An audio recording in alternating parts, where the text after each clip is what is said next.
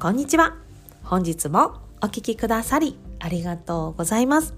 ウェルビーイングと強みを味方に幸せを作る女性専門ウェルビーライフコーチの公認心理師神戸敦子です。私自身3児の母として日々育児にパートナーシップにそしてママ友関係に奮闘しております。こちらの番組はいつも自分を後回しにして誰かのために頑張るママ。そんなあなたにお届けしたくて月曜日から土曜日まで毎日お送りしております。幸せはスキルを合言葉に心理学の知識をベースにあなたがあなたを幸せにしていく。そしてマインドからあなた自身を楽にしていくメソッドをどうぞお受け取りください。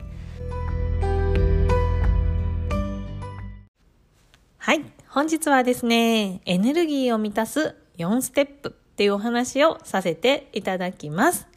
えどんなにね心が整っていても気力や体力つまりエネルギーですねそれが整っていないと心に余裕がなくなってしまいますよね。そんな時にですね気力体力エネルギーをね満たすための4ステップを実践して自分にも周りにも余裕を持って関われる自分になってみませんか？ということで本日はそのための4ステップをご紹介していきます。でその4ステップがですね4つのエネルギータンクを意識して満たしていくことなんですね。でもう早速その4つのタンク紹介します。1つ目が肉体的なエネルギータンク。2つ目が情緒的なエネルギータンク。3つ目が頭脳的なエネルギータンク。4つ目が精神的なエネルギータンク。この4つです。詳しく紹介していきます。えー、私はですねもう常々体力が欲しいなとか体力さえあればきっと心も広くなれるのに家もきれいになるのにってねこんな風にずっと思っておりました。で自衛官時代ですね。過酷な訓練において何が辛いってですねもういろいろあります。トイレ行きたい時行けないとかなんかめちゃめちゃ暑い寒いあとは暑い時はねお風呂も入れないこと多いので あの汗もができてかゆいとかねもう本当にいろんな辛いことがあったんですけれどもでも一番辛いなって思ったのがもう心のキャパがもうミクロサイズだっていうことをね思い知らされることなんですね。もうだんだんだんだんね状況が苦しくなっていくともう自分の心がどんどん余裕がなくなってこうね優しさを表現できなかったりとかなんかいつもなら助けられるようなところも見て見ぬふりしちゃったりとかそういう自分がいることをね実感させられるんですよねもう本当にそれが一番嫌でした。ね、であとはまあ子育てが始まってもうかれこれ10年になりますけれどももうこの10年ずっとですね体力さえあればっていうふうにね思っております。ね、自分のエネルギー不足ゆえに子どもたちにね強い口調で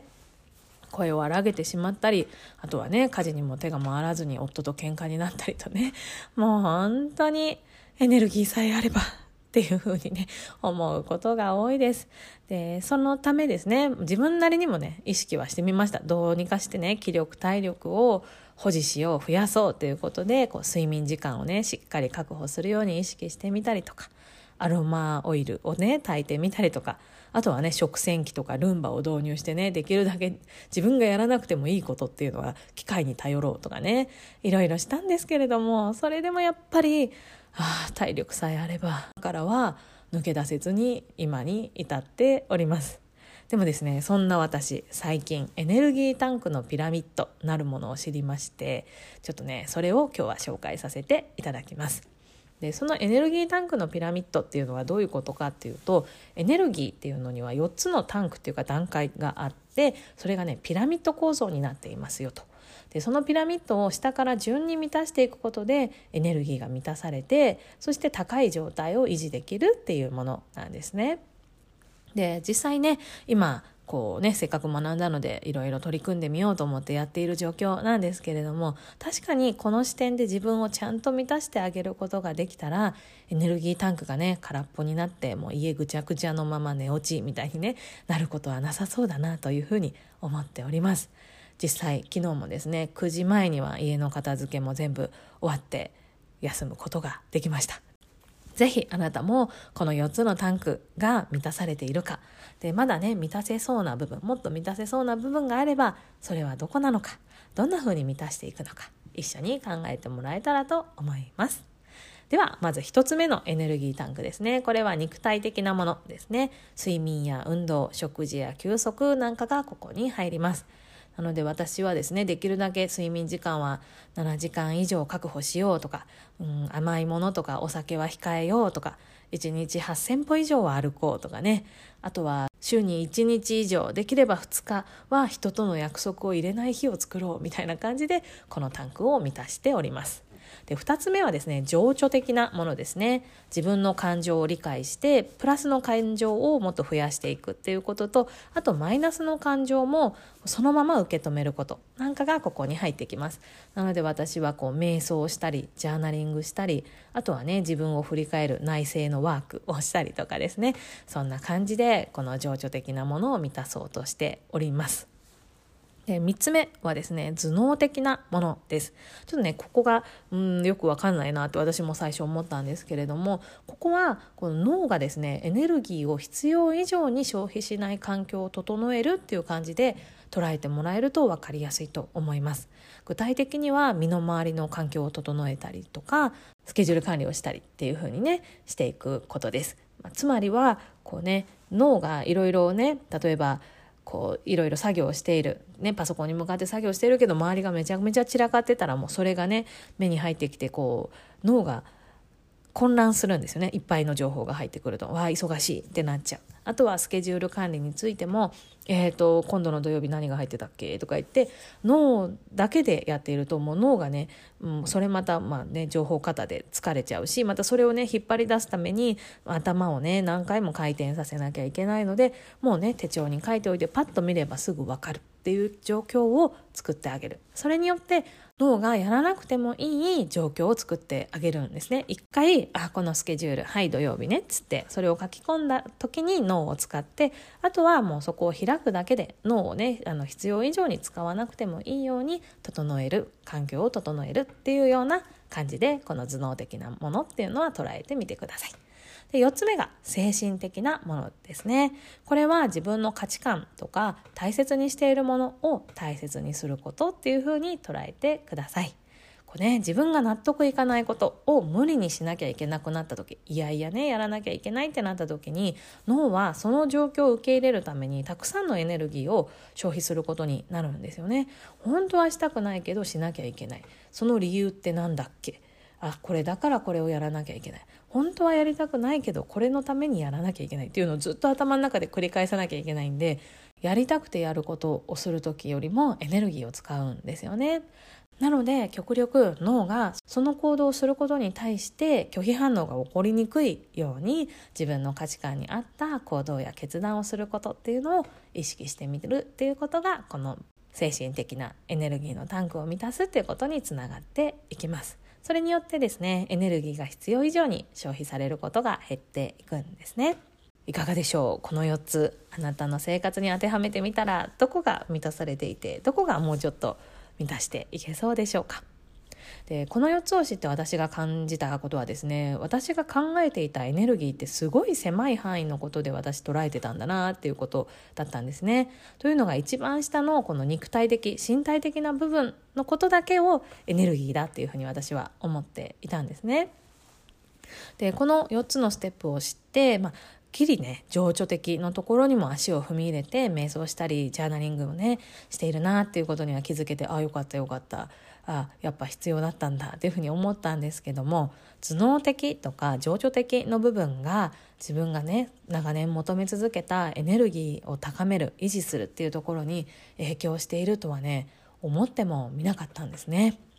とはいえ頭脳的の部分は実は知らずにですね自分にとって大切な要素にはなっておりまして手帳管理とかね環境整備には実は時間もお金も結構かけてまいりました。で環境整備ですね。整理収納アドバイザーとかね。ライフオーガナイザーっていうのね資格まあ2級なんですけれども資格もね取得したくらいそちらにはエネルギーを向けてきたのでやっぱ本能的に頭脳的な部分を整えるっていうことが自分にとって大事なんだということが感じ取れていたんだなというふうに今振り返って思います。でもですねじゃあできてますかっていうとね別の話なんですよ。ね、脳がね無駄なエネルギーを消費しないレベルまで整えられているかって言えば話は違ってくるんですよね。特に身の回りの環境整理整頓においてはね分かっちゃいるけどできてないのね典型でございましてもうねやっぱこう作業していても家でねパソコンに向かって作業していてもあなんかあそこ汚いもう気になるみたいなね感じで集中できない意識がどっか行っちゃうみたいなことが結構あるんですね。なのでもうこれはねどうしようもないと 思いまして今日はですね近所のシェアオフィスにお邪魔してまいりました。もうね木と緑がふんだんにあって落ち着いた音楽が流れていてしかもですね豆から弾けるコーヒーがサービスでもう自分でね豆から引くところからコーヒーを入れれるっていうようなサービスもあってですねもう素晴らしい環境でした。すっごいね作業もはかどってきてですね。あもうこりゃいいと思いまして。頭脳的なねタンクを満たすっていうためには私は家をね頑張って整えて片付けるよりもこっちに来ることの方がね私には合ってるななんていうふうにね 思いまして、まあ、タイムリッチのね考え方も使って私はこっちを シェアオフィスに通う方を採用しようと思います。とね ちょっと話がずれちゃったんですけどであとね最後にね精神的なタンク正直ですねここがエネルギータンクと関係があるっていうのはね本当にこれを知るまでは全くつながっておりませんでした。でもですねそう言われてみれば心と体はつながっているしこう頭がね疲れていたらそれが体にも出てきますよね。こう一日中ねパソコン作業しているともうずっとね座ってもう何て言うんですか指しか使ってないのにもうね夕方になると疲れがどっと出てくるっていうのは、まあ、こういうことなんだなとその頭と体はつながっているっていうことを証明してくれてるんだなっていうことにも気づくことができました。なのでですね私は最近ねもうこの精神的なタンクっていうのを満たすように意識して見ているんですね。でこの精神的なタンクっていうのは自分の価値観と一致した行動をとることで満たされていくっていうふうに言われております。じゃあここで私の価値観って何だろうっていうことなんですけど実際私自分の価値観とか言って問われても 答えられなかったんですね。でも実はジェルビアっていうね性格の強み診断の結果の上位の強みっていうのはその自分の価値観っていうものと一致することが多いんですね。なので私にとっては愛情とか誠実さとか親切心とかそういうのがね自分の価値観と一致しているなということに気づくことができましてそれを意識してその価値観強みに合致した行動をとるっていうことを今一生懸命トライしているところです。でそうすることでですねその自分の強みを使うことでエネルギーをね必要以上に使うことを抑えられるしまたですねこの強みっていうのを使うことでエネルギーが生成されるっていうふうにもね言われているのでもうすごい少ないエネルギーで行動できるしさらにそれによって自家発電的にエネルギーも増やすことができるのでやっぱりこの強みを意識して自分の生活に生かしていくっていうふうに意識して取り組むっていうことは今日テーマのねエネルギーを満たす4ステップでもとても重要なポイントになるんだなっていうことにね最近やっと気が付くことができました。つまりですねここでも私はどうしたいのかっていうのが大事になってくるんですね。私がしたいことを叶えていくために何をするのか選ぶのかこれがとっても大事になっていきます。で振り返ってみるとですねああだから私はいつもねエネルギーが枯渇していたんだなっていうふうに思うんですね。それが何でかっていうとこれまでの私っていうのは自分がどうしたいかではなくて社会的にこれが正解でしょとかこうしとけば浮かないよねとかこれができたら褒められるよねとかねこんな感じで物事を決断していたんですね。その決断が自分の価値観と一致しているかどうかなんて考えることなんてもう1ミリもありませんでした。なのでですねこうやって他人の正解とか社会的な正解っていうのだけを軸に生きてきた私にとって自分はこうしたいっていう思いに従って決断して行動していくっていうことは今でも正直かなり勇気のいることなんですね。本当に心が折れそうになることも多々あります。でもこう待っていたら誰かが魔法をかけてくれて全てを整えてくれるなんていうことはないんですよね。自分がどうしたいのかっていうのを考えてそしてそれを表現してそのためにちょっと勇気を出して一歩ずつ行動していく。これが私が求めて求めて仕方なかったエネルギーを満たすための最終段階なんだということに気づくことができました。やっぱり人生のクリエイターになるっていうね風にね自分で自分の人生作っていくって覚悟を決めることが幸せな人生のエネルギーが満ち溢れた人生の最初の一歩なんだなということを今深く感じております。あなたはこのピラミッドどんな風に満たしていらっしゃいますか？そしてこれからどんな風に満たしていきたいですか？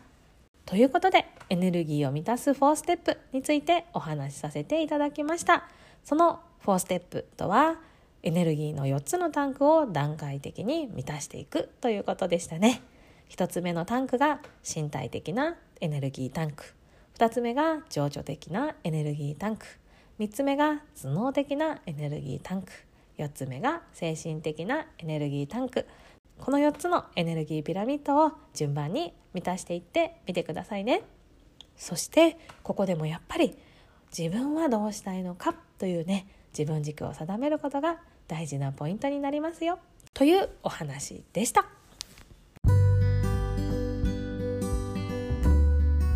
本日も最後までお聴きくださりありがとうございました。このポッドキャストがあなたの毎日の幸せを高めるお手伝いができているようであればフォローやレビューまたは評価の星マークをポチッと押して一人でも多くの女性にこの番組が届くようお力添えいただけたらとっても嬉しいです。あなたが幸せになることは社会貢献あなたから幸せが始まります。あなたの力であなたにもそしてあなたの大切な人にも幸せな今日を広げていきましょう。ではではまた明日の放送でお耳にかかりましょう。ブルームオアシスの神戸初子でした。